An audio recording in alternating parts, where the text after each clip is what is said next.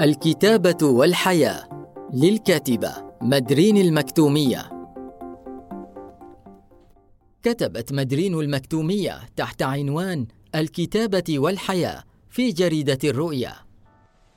إن اللحظة التي يعيشها كل فرد وأنا منهم بعيدا عن كل الذين اعتادوا أن يكونوا محيطين به ما هي سوى فرصة لإعادة التموضع الفكري والنفسي وإعادة النظر في عدد من القرارات التي تنتظر مني اتخاذ الخطوة الحاسمة.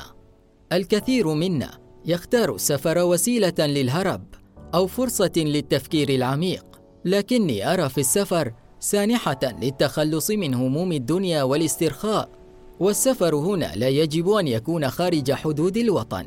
فهناك من المواقع المحلية ما هي أجمل وأفضل من الخارج فيكفي أن تجلس على ضفاف واد يفيض بالماء خاصة بعد الحالة المناخية التي عايشناها مؤخرا أو تمشي حافي القدمين على أحد شواطئنا الخلابة الساحرة فتغوص أصابعك في الرمال. إن السياحة فرصة لتغيير المزاج ونفض ضغوط العمل من على أكتافنا خاصة وأن العمل الصحفي يختلف عن أي عمل آخر لأنه قائم على مسؤوليات وواجبات تجاه الآخرين وهم جمهور القراء.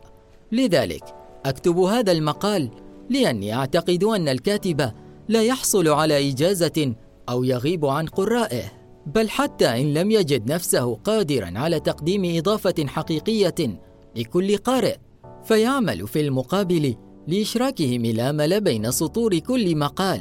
ومنحهم المعرفة عبر ما ينشره فيتعمقون في فهم هذه الحياة.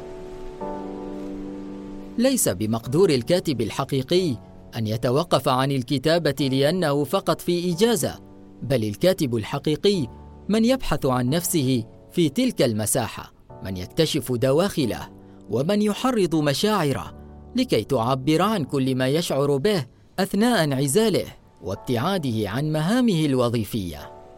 عندما يختار الكاتب قضاء إجازته بعيدا عن أي شيء اعتاد التعثر به أو التقاه أو العيش معه فإنه يختار البحث عن وجه آخر للحياة.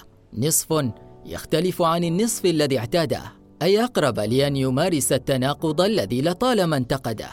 فتجده لا يحتاج للوجع حتى يكتب بصدق. بل تكفي السعادة والحرية والغربة لكي تحرك مشاعره وتهيجها ولكي يكتب ويعبر عن الشخص الآخر الذي يسكنه شخص مختلف تماما عن ذلك الذي كان في نفسه قبل الاستراحة. في الحلقة القادمة من الرؤيا بودكاست سنعرض لكم مقالا جديدا. انتظرونا. أنا بدر البلوشي.